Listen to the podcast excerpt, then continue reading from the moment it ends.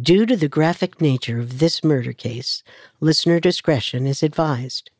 This episode includes dramatizations and discussions of kidnapping, murder, and sexual assault that some people may find offensive. We advise extreme caution for children under 13.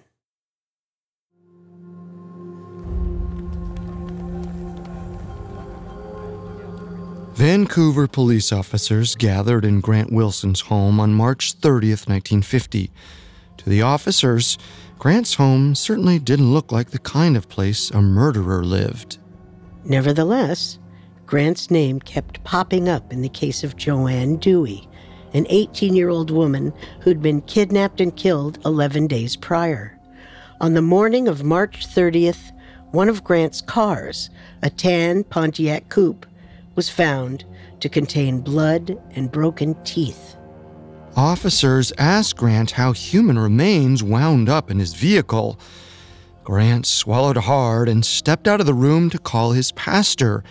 He returned a few minutes later, ready to speak. Grant admitted he'd made some questionable decisions in the name of family loyalty. His brothers were known criminals, but he yearned for their approval. Even though he knew they were up to no good, he let his brothers use his vehicles without asking too many questions. On the night of Joanne's kidnapping, two of Grant's older brothers, 24-year-old Thurman and 20-year-old Utah, were using his car. They drove away in his black Buick sedan, the same vehicle witnesses saw at the crime scene. Thurman and Utah came back for another car the next day and told Grant they were leaving town. Grant didn't bother asking why, but when he read about Joanne's kidnapping, he worried his brothers were responsible.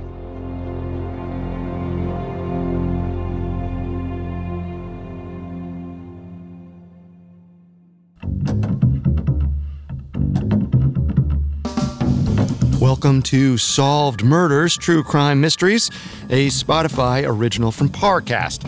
I'm your host, Carter Roy. And I'm your host, Wendy McKenzie.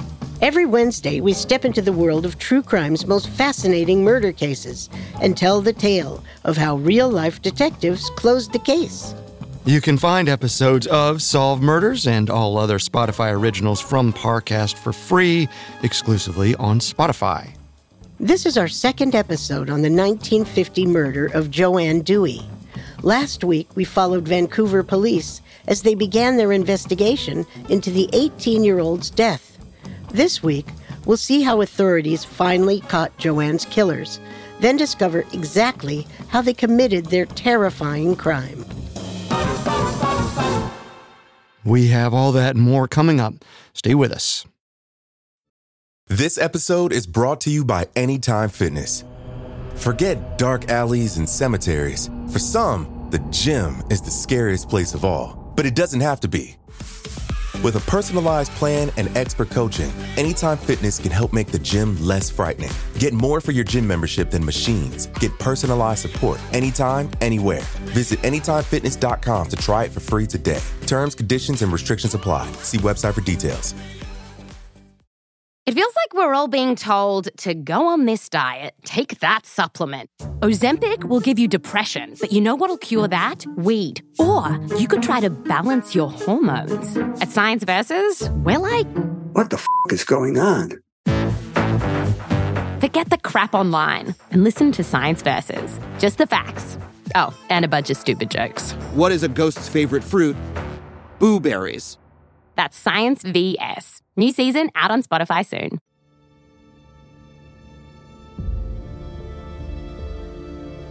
On March 30th, 1950, 11 days after 18-year-old Joanne Dewey was kidnapped in Vancouver, Washington, authorities got the names of her potential killers. Grant Wilson told police that his brothers, Thurman and Utah, borrowed his cars the night of the heinous crime. Officers were familiar with Thurman. He was 24 years old and had, until recently, been employed at a wool mill in Washington State. The Monday after Joanne's kidnapping, Thurman didn't show up for work.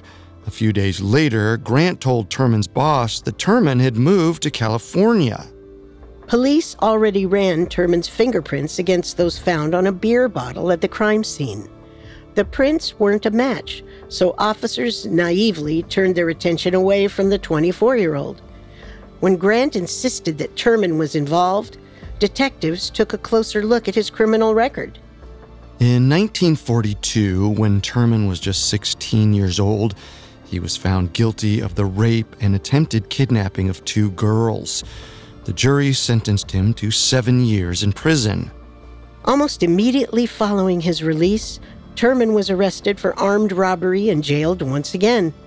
At the time of Joanne's death, he had been out of prison for less than 1 year. Utah, on the other hand, had a less violent record. He'd been in and out of juvenile detention, but he didn't have any adult convictions. Still, he was only 20 years old, and officers assumed that he, like Grant, yearned for his older brother's approval. If Thurman had been itching to commit another crime, he could have easily roped Utah into the kidnapping. The image of the kidnapping was becoming clearer, and Thurman and Utah seemed like fitting culprits. Unfortunately, Chief Harry Diamond was all too aware of one major problem. It makes sense, but we can't prove any of it. All the evidence is circumstantial. You call blood and teeth circumstantial? The Pontiac belongs to Grant. But Thurman's fingerprints are all over it. So what? It's his brother's car. Of course he's been inside it. Plus, we can't prove he drove the black Buick. We don't even know where it is. You're hindering this case, you know that? I'd caution you against speaking to your chief that way. You're not even trying, Harry. There are ways to solve this case. We can keep looking for the Buick. We can get Utah's fingerprints from the juvenile records. If they match the prints on the beer bottle, we'll know he was involved. Even so, how are we supposed to find him? I'm willing to bet he's with Thurman. California is only so big. If we put out a call for their arrest, somebody is bound to find them. You can't give up. Keep reading the file. Maybe there's something we missed. Vancouver investigators' main objective was to find physical evidence of Thurman and Utah's guilt.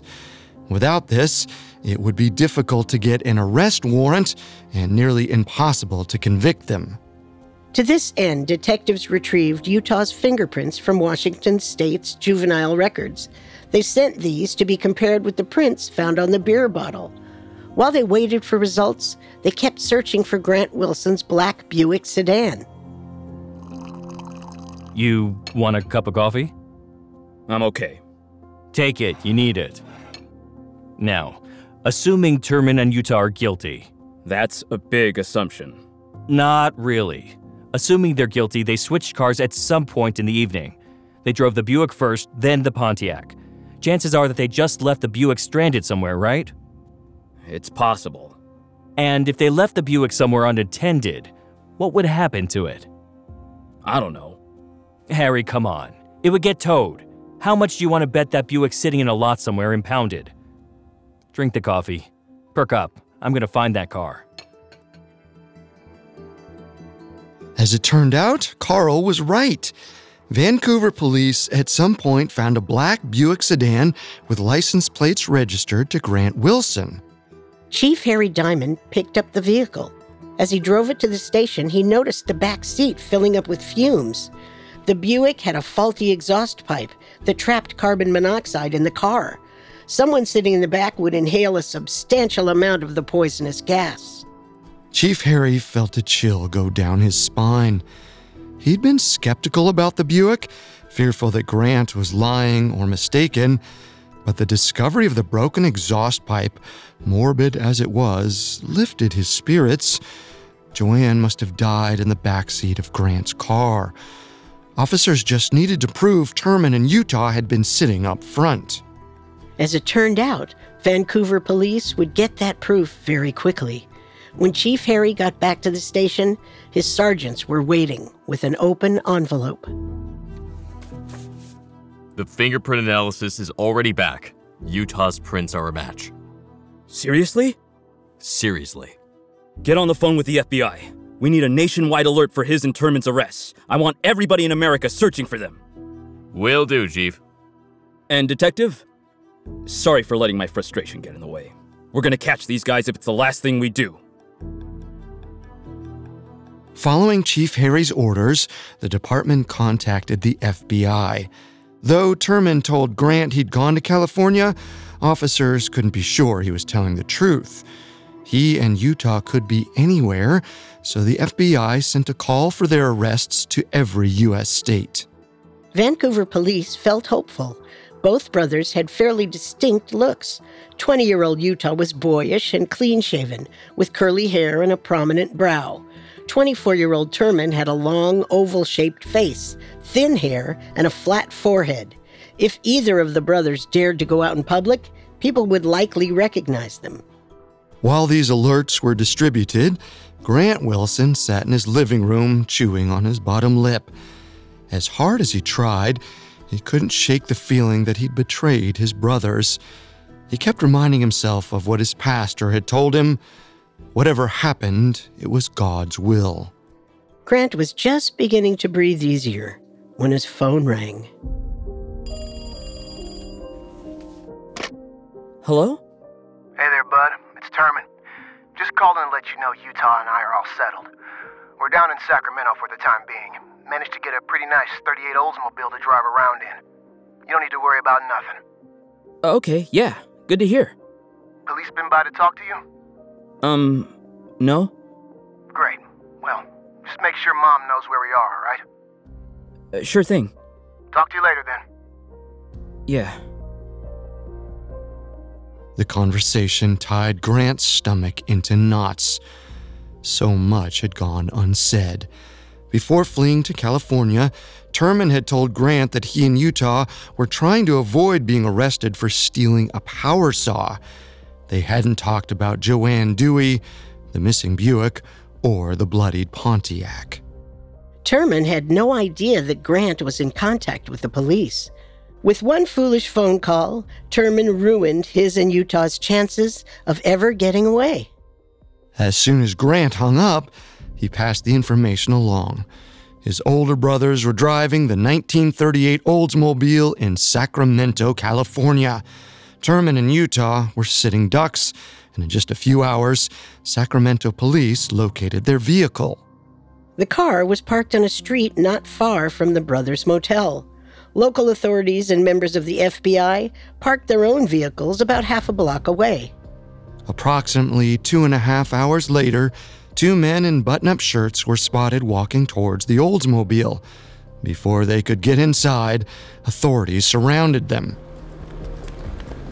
Excuse me, boys. I'm an agent with the Federal Bureau of Investigations. What are your names? Thurman Wilson. Utah Wilson. You're both under arrest for the kidnapping and murder of Joanne Dewey.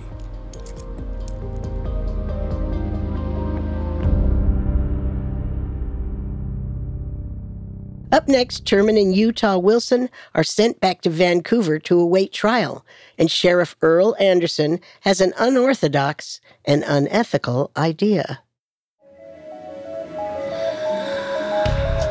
Hi, listeners. It's Carter from Parcast, and I am thrilled to tell you about a new limited series I'm hosting just in time for Father's Day.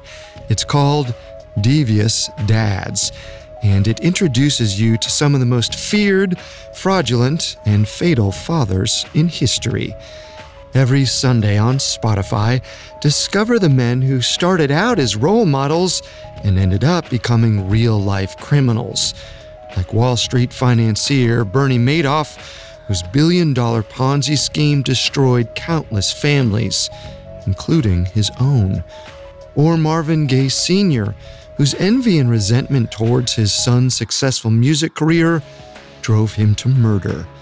Each episode of Devious Dads has been handpicked from shows across the Parcast network, shining a light on the men who are far more wicked than wise. This summer, catch a glimpse of the frightening side of fatherhood. Follow the Spotify original from Parcast, Devious Dads. Listen free only on Spotify. This episode is brought to you by Anytime Fitness.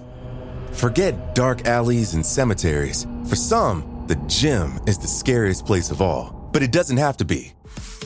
With a personalized plan and expert coaching, Anytime Fitness can help make the gym less frightening. Get more for your gym membership than machines. Get personalized support anytime, anywhere. Visit AnytimeFitness.com to try it for free today. Terms, conditions, and restrictions apply. See website for details.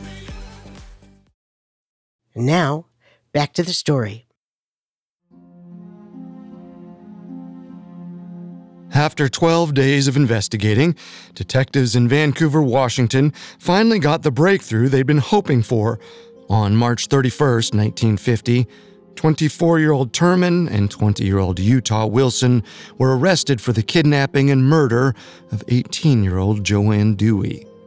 While Thurman and Utah sat handcuffed in the back of a Sacramento police cruiser, authorities searched their vehicle and motel room. Utah was carrying a loaded gun, and authorities found another in the Oldsmobile. They also found $550 in cash, the equivalent of about $6,000 today, in Utah's possession. A survey of the motel room found that Thurman and Utah had collected a stack of newspaper clippings about Joanne's disappearance and death. As they made their way from Washington to California, they kept track of the investigation, probably so they would know if police were on their trail. Unfortunately for the brothers, officers had closed in on them incredibly quickly. They had no warning and no time to escape. By April 4th, 1950, they were in holding cells in Vancouver.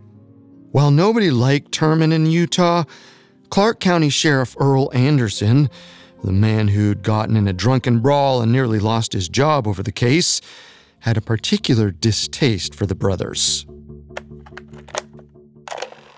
If you go ahead and confess, it'll make everybody's job a whole lot easier. I'm not guilty. You know, Thurman, I don't really like you. Well, I don't really like you either. Well, I don't really care what you like. If you're not guilty, why'd you and your brother run off to California? Honestly, we thought we were going to get arrested for stealing our neighbor's power saw. A power saw, right. Is that power saw somehow responsible for the blood and teeth found inside your brother's car? Did the power saw come to life and kill Joanne Dewey all on its own?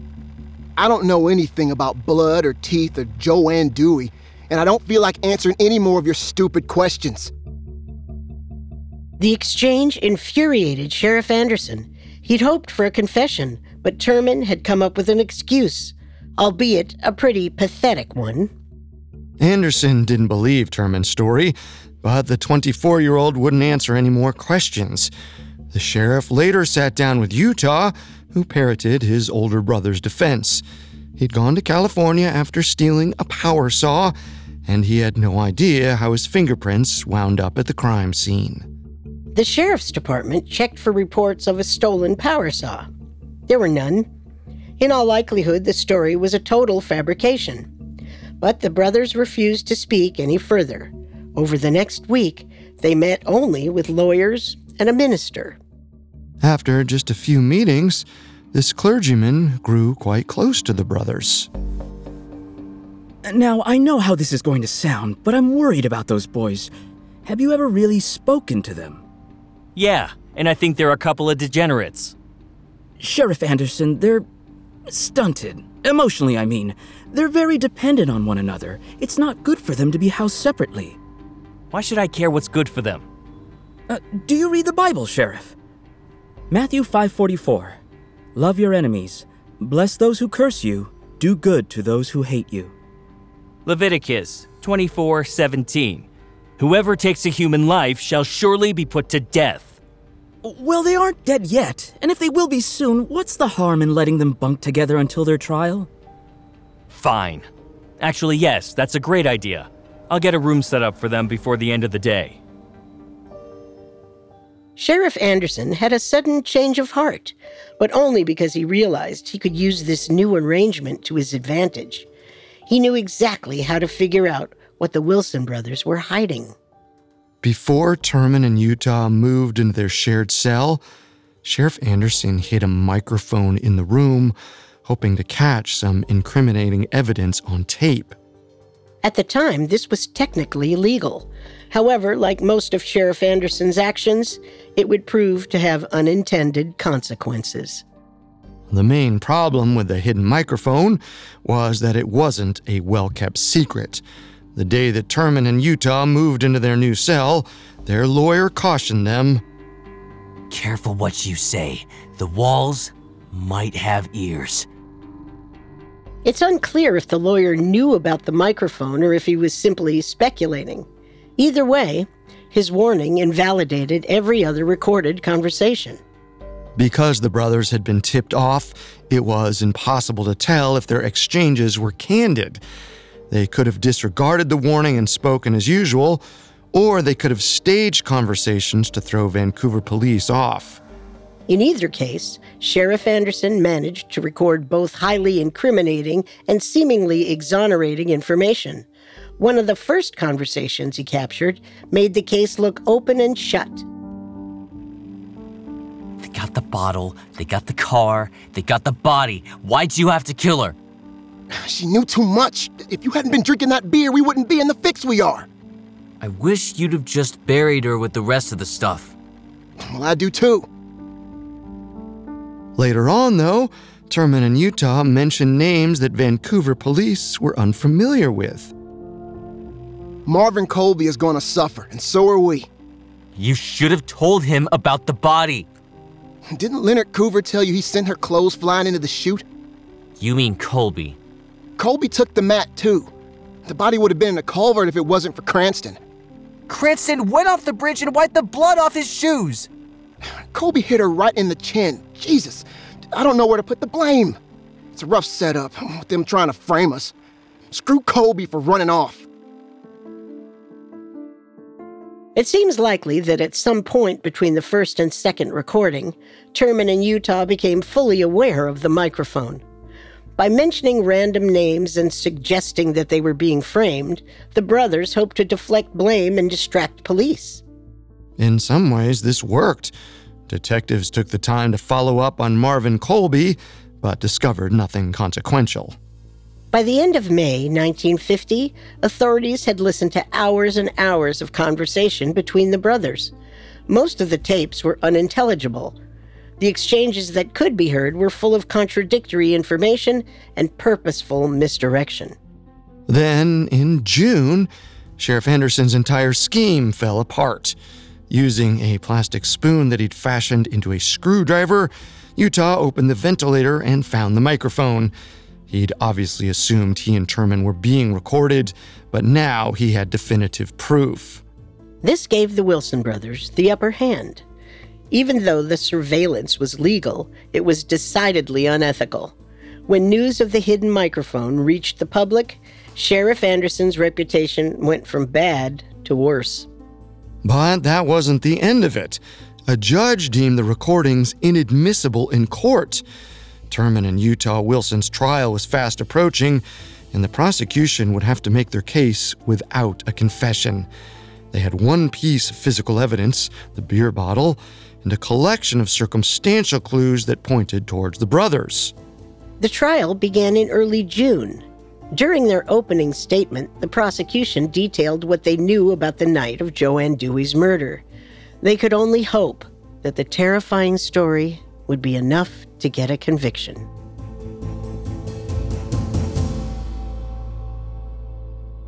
Coming up, we go inside the last night of Joanne Dewey's life and discover her killer's fates. Now back to the story.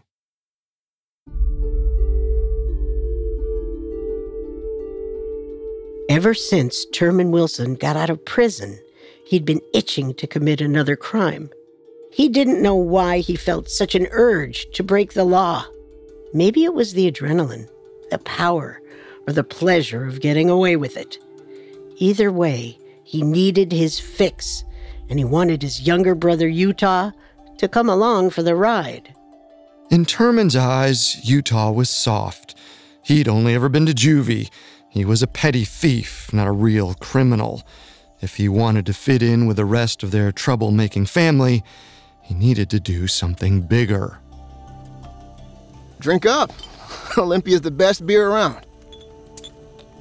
Listen, Utah, I got an idea. What's that? You know what I got locked up for? Of course. I want to do it again. But I'm going to get away with it this time. Kidnapping's no joke, Thurman. I want you to do it with me. I'm not going to prison. A little bit of stealing here and there is enough for me. Drink a little more and I bet you'll change your mind. Thurman was right. Before long, Utah came around to the idea. They laid their plans together. They'd used their brother Grant's car to abduct and rape the first young woman who happened to cross their path. On the weekend of March 12, 1950, Thurman and Utah took Grant's black Buick to downtown Vancouver. They idled in a shadowy area on Broadway Street, popped open a pair of Olympia beers, and waited for the perfect victim to come their way. Soon, a woman wearing a white coat walked by. Thurman and Utah dropped their drinks and jumped out of the car. They grabbed the woman and tried to throw her into the back of the Buick, but she fought back harder than they'd expected.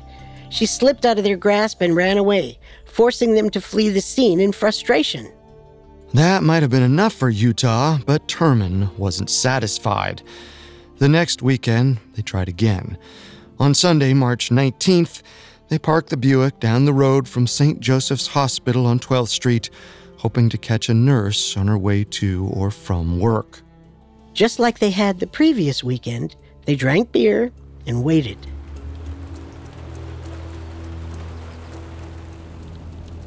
Repeat after me. This time's gonna be different. Say it. This time's gonna be different. Why? I'm not gonna let her slip away. Good. Now prove it. Around 11:30 p.m., 18-year-old Joanne Dewey passed their car. Joanne had seen a movie in Portland, then taken a Greyhound across the river into Vancouver. She planned to catch another bus to her parents' house in Meadow Glade, Washington, but she arrived just a few minutes too late. At her mother's suggestion, she made her way to the hospital, where she could meet up with a neighbor who would drive her home. But unbeknownst to her, Thurman and Utah were waiting. When she walked by, they jumped out and grabbed her. Utah's empty bottle of Olympia beer fell out of the car and clattered to the ground. But neither brother noticed the bottle. They were too focused on Joanne. They pulled on her coat, her hair, her arms, anything to stop her from running away. Joanne screamed like her life depended on it. Some neighbors looked out their windows, but nobody came quick enough to help her. One of the Wilson brothers yelled out to onlookers that Joanne was his wife. She kicked and punched and yelled no. She didn't know these men at all, but it wasn't enough. One of the Wilson brothers landed a punch in the center of her face. Her vision blurred and went black. Joanne slumped over unconscious. Thurman and Utah pushed her into the back seat of the Buick and sped away. By the time police arrived, all that remained were Utah's beer bottle and Joanne's hairpin, coat button, and purse strap. While officers surveyed the scene, Thurman and Utah drove across the Columbia River into Portland. They likely planned to stop somewhere remote and sexually assault Joanne, but when they opened the Buick's back door, they found that she was dead. The carbon monoxide leaking into the backseat of the car had poisoned her. Jesus, Thurman, did you kill her? I didn't mean to. Well, you must have. I can see that. What do we do? I don't know. Just shut up, okay? I'm trying to think. Oh, God. We've got to switch cars. If somebody called the cops, they'll be looking for the Buick. We switch cars, dump the body somewhere, and destroy any evidence. Sound good? Okay. With Joanne's body still in the car, Thurman and Utah drove to their brother Grant's house in Camas, Washington. It was past midnight, so Grant was already asleep. He didn't hear his brothers pull up outside. Thurman and Utah moved Joanne's body from the black Buick into the tan Pontiac coupe. They dropped the Buick off somewhere secluded, where it would later be picked up and impounded. Then they drove around in the Pontiac, looking for a place to get rid of evidence. It's unknown exactly when and where, but at some point, Thurman and Utah pulled over and undressed Joanne's corpse. They buried her clothing, which has never been recovered. After this, Thurman and Utah returned to Grant's house and moved Joanne's body from the Pontiac into a Chevrolet coupe. It might have been at this time that one of the brothers, possibly Thurman, sexually assaulted Joanne's corpse. Finally, Thurman and Utah drove the Chevrolet to the St. Martin Spring Resort in Carson, Washington.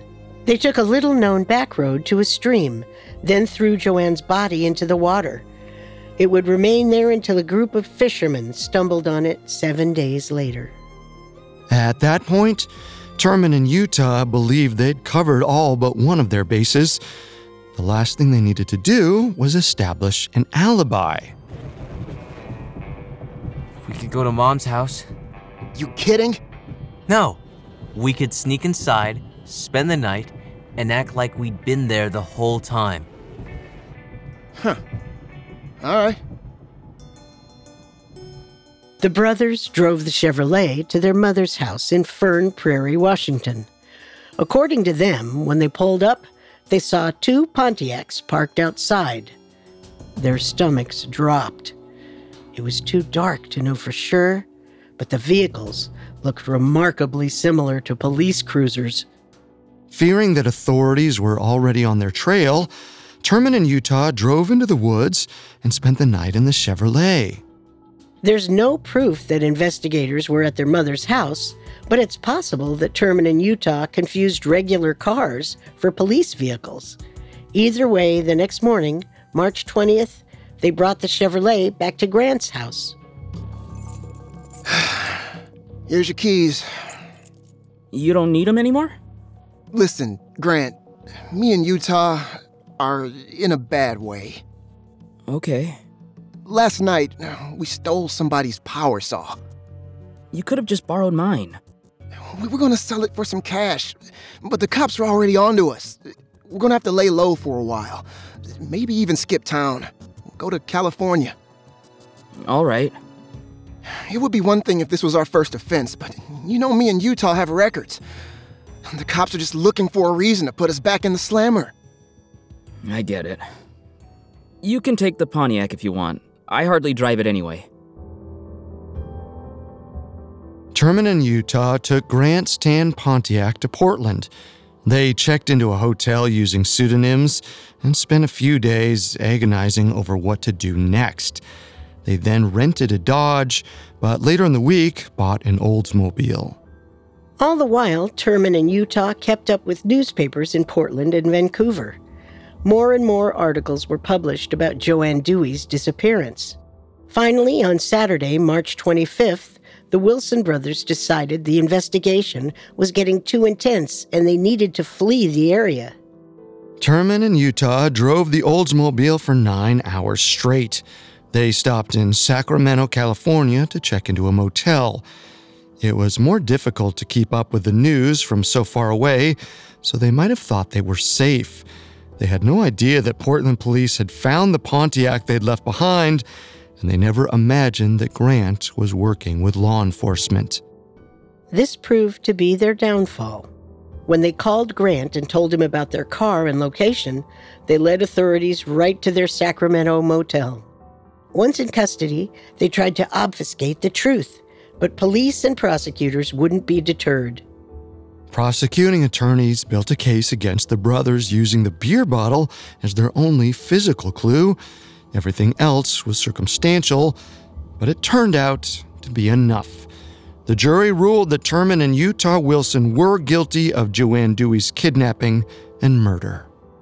Moreover, the jury found the story infuriating. Joanne had been taken in plain sight, but few tried to help her. Perhaps in an attempt to right this terrible wrong, the jury sought not just punishment, but retribution. They sentenced the two Wilson brothers to death. Even as they sat on death row, Thurman and Utah maintained their innocence. They argued that the evidence against them, which most people considered overwhelming, didn't prove their guilt beyond a reasonable doubt. Over the next few years, the brothers repeatedly attempted to appeal their case. Their executions were postponed while they petitioned for clemency. But ultimately, Washington Governor Arthur Langley refused to grant any further reprieves. On January 2, 1953, he said, "The Wilson brothers stand convicted of murder. They are no longer entitled to the presumption of innocence. They have, as the committee found, impeded the investigation by their persistent refusal to tell the truth. Thurman and Utah Wilson are not entitled to clemency, and the judgment pursuant to the jury's verdict should now be permitted to take effect." Washington authorities didn't hesitate to act on Governor Langley's orders. That very evening, Thurman and Utah ate their last meal, a smorgasbord of fried meats, biscuits, gravy, desserts, and coffee. They ate like kings before heading to the gallows. At 12:06 a.m. on January 3, 1953, almost 3 years after Joanne Dewey's murder, Thurman Wilson was hanged. 1 minute later, Utah followed. The duo that terrorized Vancouver was finally gone for good. But the damage they did lived on. Prior to Joanne Dewey's murder, people in Vancouver felt safe. They walked around the city at all hours, confident that they'd reached their destinations unscathed. Thurman and Utah Wilson didn't just take Joanne's life, they took that feeling of security from everybody in the area. Moreover, their crime forced locals to take a hard look at themselves and their community. The Wilson brothers kidnapped Joanne on a public street in front of scores of neighbors, and yet no one tried to save her. Everyone who heard her screams was haunted by their own inaction. Years after Thurman and Utah were executed, the truth still echoed through the streets of Vancouver. Somebody should have intervened. Joanne Dewey should have lived.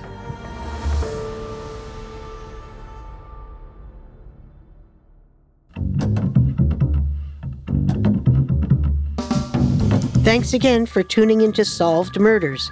We'll be back next Wednesday with another episode. For more information on Joanne Dewey, among the many sources we used, we found The Murder of Joanne Dewey in Vancouver, Washington by Pat Gelata extremely helpful to our research. You can find all episodes of Solved Murders and all other Spotify originals from Parcast for free on Spotify. We'll see you next time. If we live till next time. Solved Murders: True Crime Mysteries is a Spotify original from Parcast. It is executive produced by Max Cutler. Sound design by Michael Langsner, with production assistance by Ron Shapiro, Trent Williamson, Carly Madden, and Freddie Beckley. This episode of Solved Murders was written by Karis Allen, with writing assistance by Giles Hofseth, fact-checking by Amber Hurley, and research by Mickey Taylor. The amazing cast of voice actors includes Tom Bauer, Kai Jordan, Ellie Schiff, and Julian Smith. Solved Murders stars Wendy McKenzie and Carter Roy.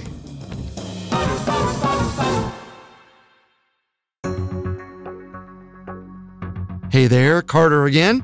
As we close out, here's a reminder to check out my new Parcast limited series, Devious Dads. For 10 weeks, we're exposing the men who are far more flawed than fatherly, ruining anyone who stood in their way, even their own families.